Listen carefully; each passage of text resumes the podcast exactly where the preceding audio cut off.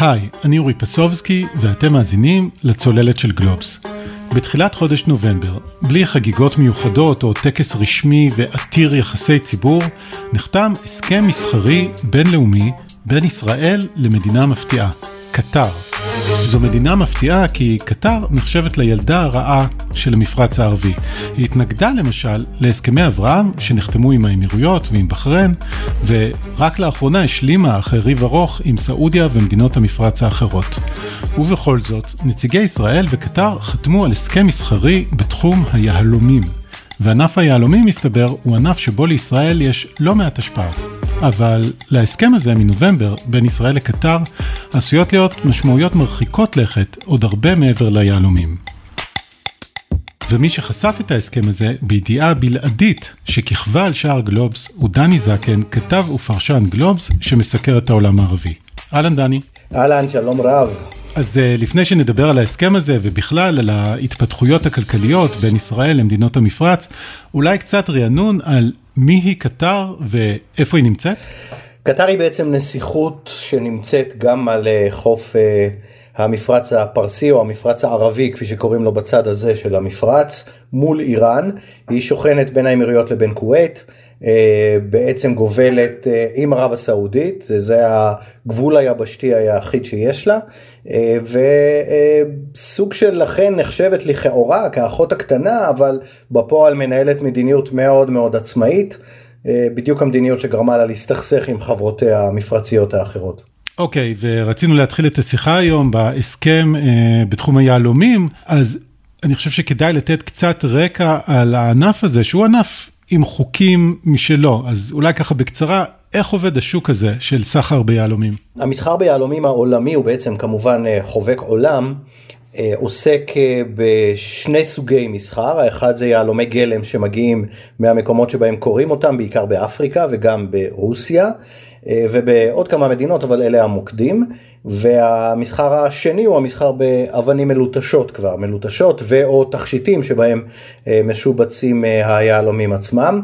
אה, המסחר מתנהל בבורסות בעולם. כאשר יש השלוש המרכזיות שבהן הן, או הארבע המרכזיות שבהן הן הבורסה בבלגיה, הבורסה בתל אביב, הבורסה בדובאי באמירויות שהיא הצעירה ביותר וגם הבורסה בהודו שהיא ה, אה, עם הקפסיטי הגדול ביותר, עם היקף המסחר הגדול ביותר מכל האחרות ועוסקת בעיקר ביהלומים אה, זולים יותר. אלה ארבעת הבורסות המרכזיות, אבל יש עוד לא מעט מדינות שסוחרות ביהלומים באמצעות בורסות קטנות יותר או אה, מקומות סחר קטנים יותר. המסחר מתנהל בין סוחרים מוכרים וחברות מוכרות, והוא אה, בעצם נכנס, לה, הוא היה כך אה, די מההתחלה, אבל אה, לאחר הפרסומים בעשור הקודם על סיפור יהלומי הדמים ששימשו בכמה מדינות באפריקה, באנגולה ובמדינות אחרות למימון של ארגוני טרור ולמימון של כל מיני צבאות פרטיים, הוחלט אחרי לא מעט דיונים בעולם בהשראה של האו"ם להקים אה, בעצם ארגון שנקרא אמנת קימברלי, ארגון שאחראי על אה, אותה אמנה שנקבעה בעיר קימברלי והיא קובעת את כל סדרי המסחר או יותר נכון את המעקב אחר היהלומים מהרגע שבו קרו אותם ועד הרגע שבו הם נמכרים ללקוח הקצה. לפי האמנה הזו כל היהלומים, כל העסקאות נרשמות ומפוקחות ומי שיכול לסחור זה רק מי שקיבל היתר לכך וזה בעצם מה שמוביל אותנו לסיפור עם אה, קטר. כי ישראל היא שחקנית רבת עוצמה בתחום הזה של סחר ביהלומים. נכון, ישראל הייתה בעצם הבורסה המובילה עד לפני שני עשורים בעולם כולו, הסוחרים הישראלים אה, בעצם מפורסמים בעולם כולו בשידוך שבין יהלומי הגלם לבין היהלומים אה, כבר לאחר הליטוש. יש לא מעט סוחרים ישראלים ויהודים שנמצאים בבלגיה, בבורסה שם, והם מאוד מאוד מעורים גם בשאר הבורסות ובסחר בכלל. למשל, הבורסה בדובאי הוקמה למעשה בעשור הקודם, בעצם היא בת בסך הכל 13-14 שנים, צעירה מאוד, אבל היא הוקמה בסיוע של סוחרים ישראלים ואנשי עסקים ישראלים מוכרים מאוד, כמו למשל לב לבייב, שסייע לה לקום, והיא בקשרים מצוינים איתנו מאז הקמתה, גם כשלא עוד בטרם הסכמי אברהם. והישראלים מעורים כאמור במסחר העולמי בין היתר באמצעות אישים כמו יורם דבש שהוא הנשיא של איגוד הבורסות היהלומים העולמית בעצם האיש החזק של עולם היהלומים אה, הבינלאומי אה, וגם אה, שאר הסוחרים והחברות הישראליות הוותיקות גם הן שחקנים מאוד מאוד מוכרים כולם בעצם עוברים דרכם, כולל ההודים, שהם אמנם עם, אה, עם היקף מסחר הרבה יותר גדול מאשר של ישראל, אבל עדיין מסתייעים אה, מאוד בסוחרים הישראלים. יש קהילה הודית לא קטנה של סוחרי יהלומים, שיושבת ברמת גן, גרה שם ממש. אז אחרי הרקע הזה, איך קטר נכנסת לתמונה? קטר מתקנאת באמירויות, על הרבה דברים. אחד מהדברים זה כמובן הסכמי אברהם שפתחו לאמירתים את השוק הטכנולוגיה הישראלית, ההייטק הישראלי שמושך גורמים רבים בעולם, בוודאי בעולם הערבי, וגם הם מתקנאים בסוגיה הזו של אזורי סחר חופשי ויכולות מסחר שהאמירויות באמצעותן ובאמצעות אה, אזורי סחר חופשי והקלות לסוחרים בינלאומיים וכו', הפכה להיות האב של סחר עולמי בהמון תחומים, לרבות ביהלומים ואבנים טובות. האמירתים הקימו בעשור הקודם כאמור את הבורסה לתכשיטים אה, ליהלומים ולזהב בתוך אזור סחר חופשי בדובאי. אזור סחר חופשי המשמעות היא פשוט אין מיסים והחברות הבינלאומיות יכולות להיכנס לשם אה, עם רגולציה מאוד מאוד מעטה של השלטונות ומה שבעצם מאפשר פשוט מסחר מאוד מאוד נוח. הרבה יותר קל מאשר התסבוכות והרגולציה ברוב המקומות האחרים, לרבות בישראל, שבה הרגולציה אה, אכן אה, קיימת ומשמעותית. ולכן הבורסה הזאת צמחה מאוד, היא גם פתחה את השוק הקרוב אה, כמובן של המפרציות, שם יש לא מעט קניינים בדיוק לסחורה הזו של תכשיטים יקרים והכל. כזכור המפרציות מדינות משופעות בלא מעט אנשים שיש להם הפרוטה מצויה בכיסן. כן, מסתובב שם לא מעט כסף. בדיוק ככה, וגם שימשה סוג של קשר להודו, הודו היא אחת ממדינות הסחר המרכזיות אה, לאמירויות, למעשה שליש מאוכלוסיית האמירויות הם אזרחי הודו שנמצאים באמירויות, אה, בעצם גרים בה אה, תושבים באמירויות ומעורבים בכל חיי המסחר, כולל בעולם היהלומים. הקטרים החליטו שגם הם רוצים בכל מיני תחומים, גם הם התחילו לפתוח יותר ויותר אזורי סחר חופשי, גם הם עושים כל מיני ענייני תדמית אה, בינלאומיים, בין השאר הסיפור המונדיאל הוא כזה, לעשות תדמית טובה יותר של אה, מדינתם. לא, לא, זה לא בהכרח חוזר ותכף ניכנס לזה, אבל הסיפור של היהלומים הוא אחד מענפי המסחר האלה שהם רוצים לפתח. לפי מה שסיפר לי שר המסחר האמירתי בשבוע, בשבוע שעבר, הם מעוניינים בעיקר בתכשיטים ובזהב, פחות ביהלומי גלם ויהלומים מלוטשים, יותר בסחורה הסופית, אבל הם רוצים מאוד להיכנס לתחום. התחום, אבל כדי להיכנס לתחום היהלומים אתה צריך לעבור בתל אביב או ליתר דיוק ברמת גן. כי אתה צריך אישור ישראלי או הסכמה ישראלית שתוכל לעסוק בתחום?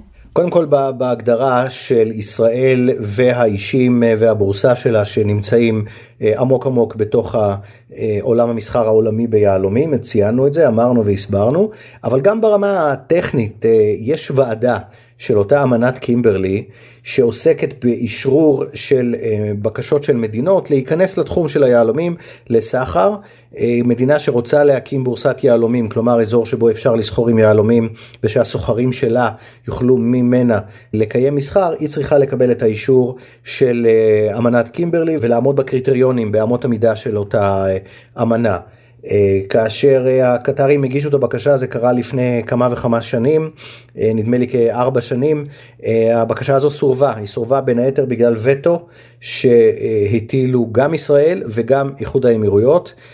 מהאמירויות בגלל עניין התחרות אבל יותר מזה בגלל הבקשה הישראלית לכך כי הקטרים הם לא היו מוכנים ללכת לקראת היהלומנים הישראלים, ובעצם הייתה סוג של החלטה ישראלית אה, שהיא גם, אפשר להגיד אפילו חצי מדינית, שבגלל אה, כל מיני פעולות מדיניות של קטאר נגד ישראל, אין לנו מה לבוא ולעזור להם. הם אה, חידשו את הבקשה לא מזמן. באותה ועדה ישראל היא חברה וכאמור איחוד האמירויות ולכל אחת מחברות הוועדה יש זכות וטו, כלומר הקטרים היו חייבים לעבור כאמור דרך אה, רמת גן. וכשהם חידשו את הבקשה בשנה האחרונה, החלו מגעים בין הצדדים. בישראל עברה החלטה גם אצל היהלומנים, שהם הגוף המשמעותי ביותר בהיבט הזה, אבל גם אצל הרגולטורים במשרד הכלכלה, עברה איזושהי החלטה שאולי עכשיו זה אפשרי, וההחלטה הזו היא החלטה שהיא פחות כלכלית או רגולטורית, היא יותר מדינית. הדיונים היו ברמה המיניסטריאלית הגבוהה אצלנו, כלומר אה, השר לפיד, וגם אה, שרים אה, אחרים. לדעתי זה הגיע גם אל, אה, אל ראש הממשלה, אני לא בטוח בעניין הזה, אני לא רוצה להוסיף, אבל השרים, שרת הכלכלה, שר האוצר, שר החוץ ועוד גורמים אחרים וגם התייעצויות של בכירי משרד החוץ. ובסופו של דבר ההחלטה הייתה כן, אנחנו הולכים לשם, כאשר מציבים תנאים לקטרים. ההיגיון המדיני אומר, אנחנו ניתן להם אבל נקבל מהם, נקבל מהם בצורה הזו שהם ייאלצו לוותר על החרם. ושוב זה חרם שהוא על הנייר כי יש הרבה מאוד יחסים כלכליים בין ישראל לקטאר עקיפים דרך חברות שלישיות. במקרה הזה הוחלט לדרוש שזה יהיה קשר ישיר. והדרישה הישראלית הייתה שהקטרים יתחייבו לאפשר כניסה מיידית של סוחרים ישראלים כשאלה רוצים להגיע לאותה בורסה, לאותו אזור סחר חופשי שהם מקימים בדוחה. כאשר הקטרים בהתחלה אמרו אנחנו ניתן התחייבות כללית שכל מי שרוצה יגיע, הישראלים לא הסכימו, הדרישה הייתה שייווצר מנגנון שלפיו סוחר ישראלי או סוחר קטרי שרוצה לבוא אלינו יקבלו תשובה בתוך ימים ספורים, יקבלו את האשרה, יוכלו להגיע ו... יוכלו להקים משרדים באותם אה, מקומות, כלומר הקטרים ברמת גן והישראלים בדוחה. אה, ההסכמה הזו הושגה בסופו של דבר ולפני כחודש בעצם נחתמה סופית. סמנכ"לית אה, במשרד החוץ היא זו שחתמה בשמנו, מנכ"ל במשרד החוץ הקטרי חתם אה, בשמם, הם הגיעו להסכמה הזו ושמרו אותה בסוד. עד שהעניין הגיע אלינו כמובן ואז יצאנו. עכשיו הדבר המעניין אורי זה שכאשר אני באתי עם המידע הזה למשרד החוץ הישראלי גם למשרד, למשרדים האחרים לא נבהלו שם. כלומר הם לא חששו מהעניין הזה שזה יתפרסם. אבל עוד יותר מעניין מזה שגם הקטרים לא. בסופו של דבר. והקטרים ידעו מראש שאנחנו הולכים לפרסם את זה. זה הגיע אליהם דרך גורמים ישראלים גם דרך אנשים שאני פניתי אליהם. אה, וגם דרך אמירתים והתשובה שלהם הייתה הם התלבטו. התשובה שלהם הייתה אוקיי בסדר ואפילו נתנו סוג של תגובה עקיפה לפרסום שלי שהגיע אל העיתון. אה, משרד החוץ כמובן נתן, אה, אישר לי את הפרטים ונתן את התגובה שלו שבעצם הכוונה היא לאפשר סחר ישראלי עם כל מדינה שזה אפשרי בעולם. אבל שוב הסיפור מאחורי הסיפור הוא סיפור מדיני.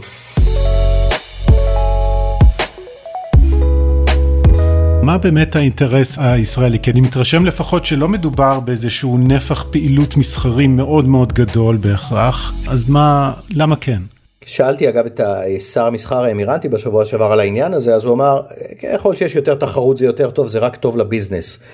אמרתי לו כן אבל זה עשוי לקחת מכם אז הוא אמר לא הם קטנים מדי ואין להם את היכולות שלנו של האמירתים אז אמרתי לו אז למה בכל זאת אתם בסדר עם זה אז הוא אמר כי זה טוב לאטמוספירה האזורית ל-regional atmosphere.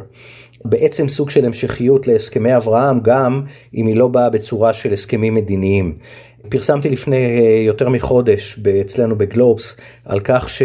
יש מגעים גם עם סעודיה וגם עם עוד מדינות שהם לא אמורים להתמצות או להסתיים בהסכמים מדיניים של נורמליזציה מלאה כמו עם האמירויות ובחריין, אבל הסכמים שיש להם עניינים כלכליים ואזרחיים. למשל, יש לנו הסכם כזה עם סעודיה וזה הסכם המעבר מעליה בטיסות למזרח ובטיסות לאמירויות ובחריין.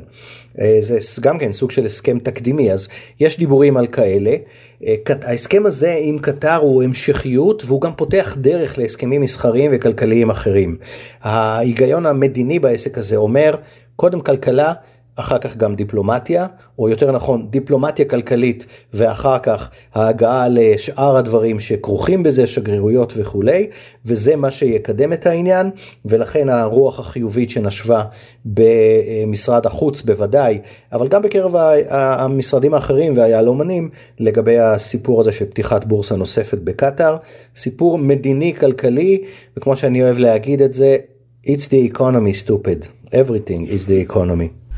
כן, זה הכלכלה טיפשון, אה, כמו שאמר היועץ של קלינטון. חדי אל-אקתסאדי יא עמי בערבית.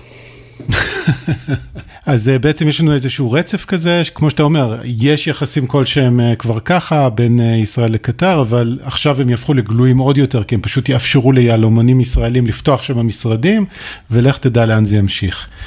נכון, יש, יש לא מעט קשרים, אגב קשרים אקדמיים אפילו, ועל חלק מהם גם אה, יהיו פרסומים בגלובס אני מקווה בשבועות הקרובים, אה, והקטרים בכלל הם סוג של אומה בינלאומית. כלומר עם הרבה מאוד קשרים אה, בעולם והכסף והמסחר והתדמית שלה מאוד מאוד חשובים לה, גם על חשבון החרם הלכאורי הקיים על ישראל מצד מדינות הסירוב. נזכיר אגב שקטאר הייתה המדינה היותר מתקדמת, אפילו יותר מהאמירויות בעבר, כלפי העולם, היא הקימה את אה, אל-ג'זירה כרשת באנגלית, טלוויזיה ערבית באנגלית הראשונה, היא הקימה, עשתה לא מעט דברים אה, נוספים, היציאה לרכישה של קבוצות כדורגל בעולם, קודם כל מקטאר התחילה, אה, והאמירויות הצטרפו אליה רק בהמשך, ועברו אותה, עקפו אותה בסיבוב. ולכן אה, יכול להיות שהיא רוצה פשוט לחזור לזה. לפני שנרחיב עוד טיפה על קטר, אני רוצה לגעת בנקודה האחרונה לגבי הנושא הספציפי הזה של אה, יהלומים, כי כמו שגם אתה פרסמת בגלובס, יש לו צדדים שהם גם קצת יותר בעייתיים מבחינת ישראל. כמו שאמרת, יש שם אזורי סחר חופשי ואולי טיפה פחות רגולציה, ואנחנו רואים את אה, בנק ישראל מבקש מהבנקים פה להדק את הפיקוח על הכספים שמגיעים אלינו מהאמירויות. נכון, הסיפור הוא שאזורי הסחר החופשי, אה, לא רק הם, אבל בכלל האמירויות, שאמרנו שהיא האב מסחרי, מרכז מסחרי עולמי אה, גדול מאוד, זאת אומרת היקף הסחורות שעוברות בה, לא, לא רק אלה שנשארות שם, אלא אלה שעוברות בה, הוא עצום. וההימצאות אה, אה, של המון המון המון חברות מכל מיני כיוונים, כלומר מצד אחד מדינות כמו איראן ו- וסין ורוסיה ומדינות אחרות שהן לא מערביות וכמובן המדינות באזור וגם מדינות המערב וגם מדינות אפריקאיות כל ההיקף הזה מצריך בעצם איזשהו פיקוח. אה, בעיקר על שני דברים שמדאיגים את העולם המערבי, מדאיגים את גורמי הפיקוח הבינלאומיים כמו קרן המטבע והאחרים. שזה אחד זה שהזליגה של הכסף הזה לטרור, למימון טרור, אה, והדבר השני, או הלבנת הון אה, ברמה הגבוהה, הפלילית הבינלאומית, והדבר השלישי זה סחר בבני אדם. על שלושת הנושאים האלה יש אמנות בינלאומיות וגורמים בינלאומיים שמפקחים עליהם. האמירויות עברו ביקורת לפני שנה וחצי ולא כל כך עמדו בה. אה, ויש לזה הרבה היבטים, אחד מהם זה שהבנקים אין להם מספיק רישום, ושהחברות שבאזורי הסחר החופשי לא ברור מאיפה הן ולאן הן, והן סוג של עשויות לשמש כמקלטי מס, ואין, אה, ויש רגולציה שונה בין האמירויות השונות, כזכור יש שבע אמירויות אה, באיחוד האמירויות, וכל אחת מהן יש לה רגולציה אחרת. ובינן לבינן יש איזשהו קשר מתחת לפני השטח, והקשר בין הרשויות לבין הגורמים המסחריים, העסקיים, הוא דואלי, כלומר לא מעט בכירים בשלטונות, באמירויות, הם גם בעלי חברות עסקיות. בקיצור, ב...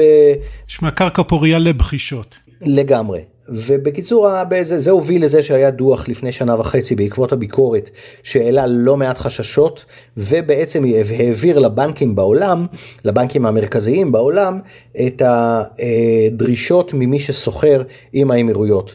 לפני שנה וחצי זה היה פחות אקטואלי, זה היה באפריל 2020, אבל פתאום בקיץ קרה משהו, הסכמי אברהם, החתימות אה, הזדרזו להגיע.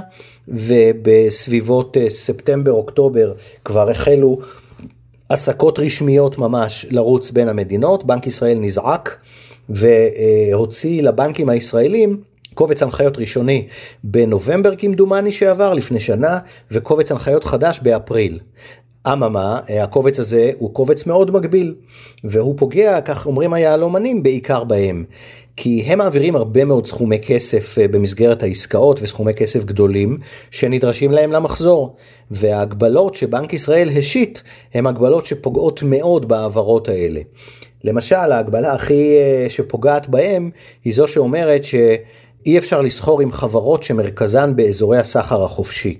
עכשיו הבורסה בדובאי יושבת בדיוק בתוך אזור סחר חופשי, אמרנו את זה קודם, ולכן הרבה מהחברות, החברות היהלומים אה, שעוסקות בסחרים הישראלים שוכנות שם בדיוק, שם המרכז שלהם.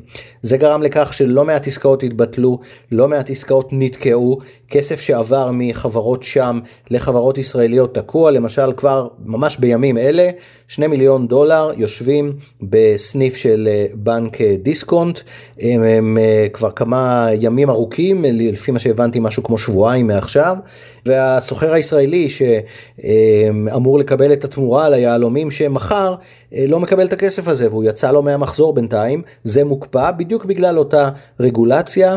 עושים כל מיני בדיקות, לראות מי החברה שמכרה, עוד כל מיני דברים מסביב, מנסים להשיג אישור של רואה חשבון בינלאומי, שזו אחת מהדרישות לכשרותה של אותה חברה, ועוד ועוד. היהלומנים אומרים, אנחנו מבינים את החששות, אבל חברים, אנחנו מתעסקים עם החברות האלה בכל העולם, וזה המקום היחידי שבו אתם מטילים עלינו את המגבלות, וזה גורם לכך שהיקף הסחר, שאומנם מאוד גדל עם הבורסה בדובאי אה, בשנה הזו של הסכמי אברהם, הוא היה יכול לגדול פי ארבעה, ככה הם אומרים, אם אה, היה לנו את ה... אם ההגבלות האלה לא היו אה, קיימות. יש על כך דיונים, בבנק ישראל הבטיחו שיושבים על המדוכה וכנראה שיהיו הקלות בקרוב, נכון לעכשיו עדיין הגבלות מאוד מאוד משמעותיות.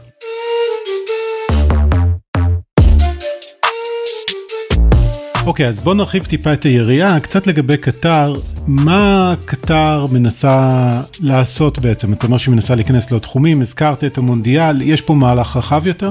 כן, קטר הייתה בסכסוך עם סעודיה, עם uh, כמובן הבחריין uh, ועם האמירויות.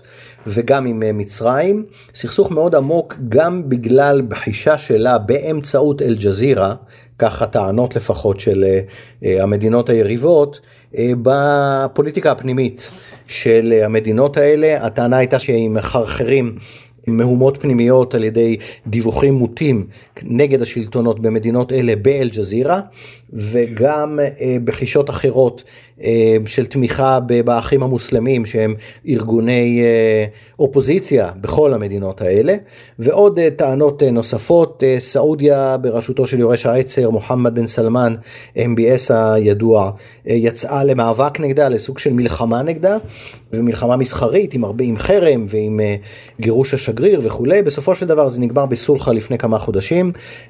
הסולחה הזו כללה את ההבטחה של אה, קטאר שהם יהיו ילדים טובים והתחנת טלוויזיה שלה תפעל בצורה יותר אה, אובייקטיבית ופחות אה, נגד השלטונות. היו עוד כמה סעיפים להסכם הזה, זה נגמר בסולחה עם נשיקות ועם שחיטה של הרבה כבשים ובסופו של דבר המהלך הזה משתלב. במה שקטאר מנסה לעשות בשנים האחרונות, לחזור לחיקו החמים של הקונצנזוס העולמי. המהלך הכי בולט שלה בהקשר הזה הוא המונדיאל. הזכייה אמנם המפוקפקת מאוד במונדיאל עם הרבה שוחד מסביב כנראה, אה, מתוך מטרה להביא את העולם אליה, להראות את דוחה ואת הערים האחרות שבהן אה, יהיו המשחקים שם. אה, זה לא בהכרח עבד כי, כלומר, אני מניח שזה עובד במידה מסוימת, אבל זה עורר גם המון המון ביקורת כלפיה. כי במהלכי הבנייה של האצטדיונים נהרגו אלפים רבים, אלפים של פועלים, התנאים שם היו קשים מאוד והרבה ביקורת בינלאומית אה, ירדה עליהם אה, על העניין הזה, הם טוענים שהם שיפרו את המצב אחרי הביקורת, אבל אלה הקטרים והאל-ג'זירה יכולה להיות אולי אובייקטיבית במקום אחר, אבל לא בתוך קטאר, קשה מאוד להוציא גם משם אינפורמציה. ובכל זאת. אה, אה, זה חלק מהמהלך הכולל שלהם לשפר את התדמית שלהם, להיכנס להיות סוג של קונצנזוס בעולם וגם להיות מעורבת בפוליטיקה, גם הבינלאומית וגם האזורית, ו- וזה אולי אם תרצה נרחיב בעניין הזה של כניסתה לתיווך מול חמאס ולסיוע לרצועת עזה בכספים שהיא מעבירה לשם. כן, רק לגבי המונדיאל אני משער שזה גם אולי נושא לדיון בין ישראל לקטר. נכון, הנושא הזה עדיין בדיון איתם, הם התחייבו לפיפ"א, להתאחדות הכדורגל העולמית, שכל אדם שירצה, לכל עת כדורגל שירצה לבוא, יוכל להיכנס, גם אם אין לו שום קשר דיפלומטי אליה, והכוונה היא בעיקר לישראלים, כי היא בקשר עם רוב מדינות העולם האחרות. וההיבט הזה על השולחן נמצא כרגע בדיונים גם במעורבות בין משרדי החוץ משתי המדינות וגם מעורבות של פיפ"א ושל אה, גורמים בינלאומיים אה, אחרים. ההערכה היא שזה ייפתר לפני שיוצאו הכרטיסים למכירה, אה, אחרת אין טעם לקנות כרטיס, אבל ההערכה היא שכך ואני מחכה כבר לעניין הזה, כרטיס יהיה לי ולא משנה לאיזה משחק. בעצם יש לנו פה סיפור שהוא ענף אחד מאוד ספציפי עם חוקים משלו, ענף היהלומים, אבל אני חושב שהוא, זה עוד פרק לסיפור הזה שמתגלגל בשנים האחרונות של התפתחות הגדלה והולכת של ישראל אה, למדינות המפרץ, לעולם הערבי, אה, והתפתחות שלו אלינו. איך אתה רואה את זה? איך אה, הסיפור הזה משתלב ומה הוא מלמד אותנו על הסכמי אברהם? הזכרת את התמיכה של קטר הכספית ברצועת עזה, איך היא משתלבת למשל בתמונה הזאת של הסכמי אברהם? קטר נכנסה לסיפור של רצועת עזה בעצם כסוג של הצלה. קודם כל זה היה בזה שהם החליטו לממן לפני שלוש שנים את הסולר של תחנות הכוח ברצועה, שבגלל אה, הסכסוך בין הרשות הפלסטינית לבין חמאס, הרשות הפסיקה להעביר כספים עבור רכישת הסולר, שזה היה מישראל, לתחנות הכוח, וששעות החשמל ברצועת אה, עזה הגיעו לשעתיים שלוש ביממה. והקטרים נכנסו לעניין הזה, החליטו לממן את זה, הוציאו אה, משהו כמו 100 אה, מיליון דולר בשנה עבור הרכישות האלה, זה היה ב-2018-2019. בהמשך הם אה, החליטו להיכנס גם לסיוע ישיר לתושבי רצועת עזה הנזקקים, סכום של 10 מיליון דולר נכנס בכל חודש. מתחלק 100 דולר למשפחה לעשרת אלפים משפחות. הסיפור שם היה בעייתי כי חלק ממנו זלג לחמאס, בכל מקרה הכסף הזה מחולק למשפחות נזקקות. אה, יש שכונה ברפיח שהיא קרויה על שם השליט של אה, קטאר כי אה, קטאר מימנה את בנייתה והם נכנסים לשם עוד ועוד. למה בעצם? גם כי הם רוצים להיות מעורבים בכל מה שקורה באזור, רוצים להיות סוג של תחרות למדינות המפרציות אה, האחרות, למדינות ה, לא רק המפרציות, הערביות האחרות, והמטרה שלהם, של הקטרים אה, אה, בעניין הזה, היא להיות משפיעים, היא להיות בתוך העסק, הם לא רוצים, הם לא מסתגרים בתוך עצמם, הם לא כמו עומאן נשארים אך ורק בתחומי מדינתם ודואגים רק לעצמם, יש להם איזשהו רצון להיות בינלאומיים וגם מזרח תיכוניים. הסכמי אברהם שהגיעו במקביל לכל המעורבות הקטרית ברצועת עזה בעצם נתנו לזה עוד דחיפה. שליח הקטרי מוחמד אל-עמאדי אה, מסתובב בקו אה, דוחה תל אביב המון, אה, גם במגעים בשיחות, גם במימון, גם למימון של פרויקטים שאמורים להיות ברצועת עזה, ומנסה לתווך בעצם להביא את הכסף הקטרי לטובת תושבי רצועת עזה, כשבדרך יש לנו את חמאס, וזו כמובן הבעיה הישראלית. אה, ההערכה שלי היא שבעקבות הדברים הללו, בעקבות הסכם היהלומים, וגם אה, הכיוון הכללי שמדינות המפרץ הולכות אליו, המדינות הערביות המוסלמיות המתונות, הולכות אליו ביחס לישראל, כלומר להשאיר את הבעיה הפלסטינית איך שהיא, להתקדם בנושאים כלכליים בעיקר. הערכה שלי שקטאר תהיה אחת המדינות הקרובות הבאות לחתימה על הסכמים עם ישראל, הסכמים אה, כלכליים אזרחיים בשלב הראשון ואולי בהמשך גם אה, הסכמים דיפלומטיים מלאים. אוקיי, okay, שמעתם את זה כאן בפודקאסט הצוללת. דני זקן, תודה רבה. תודה רבה אורי.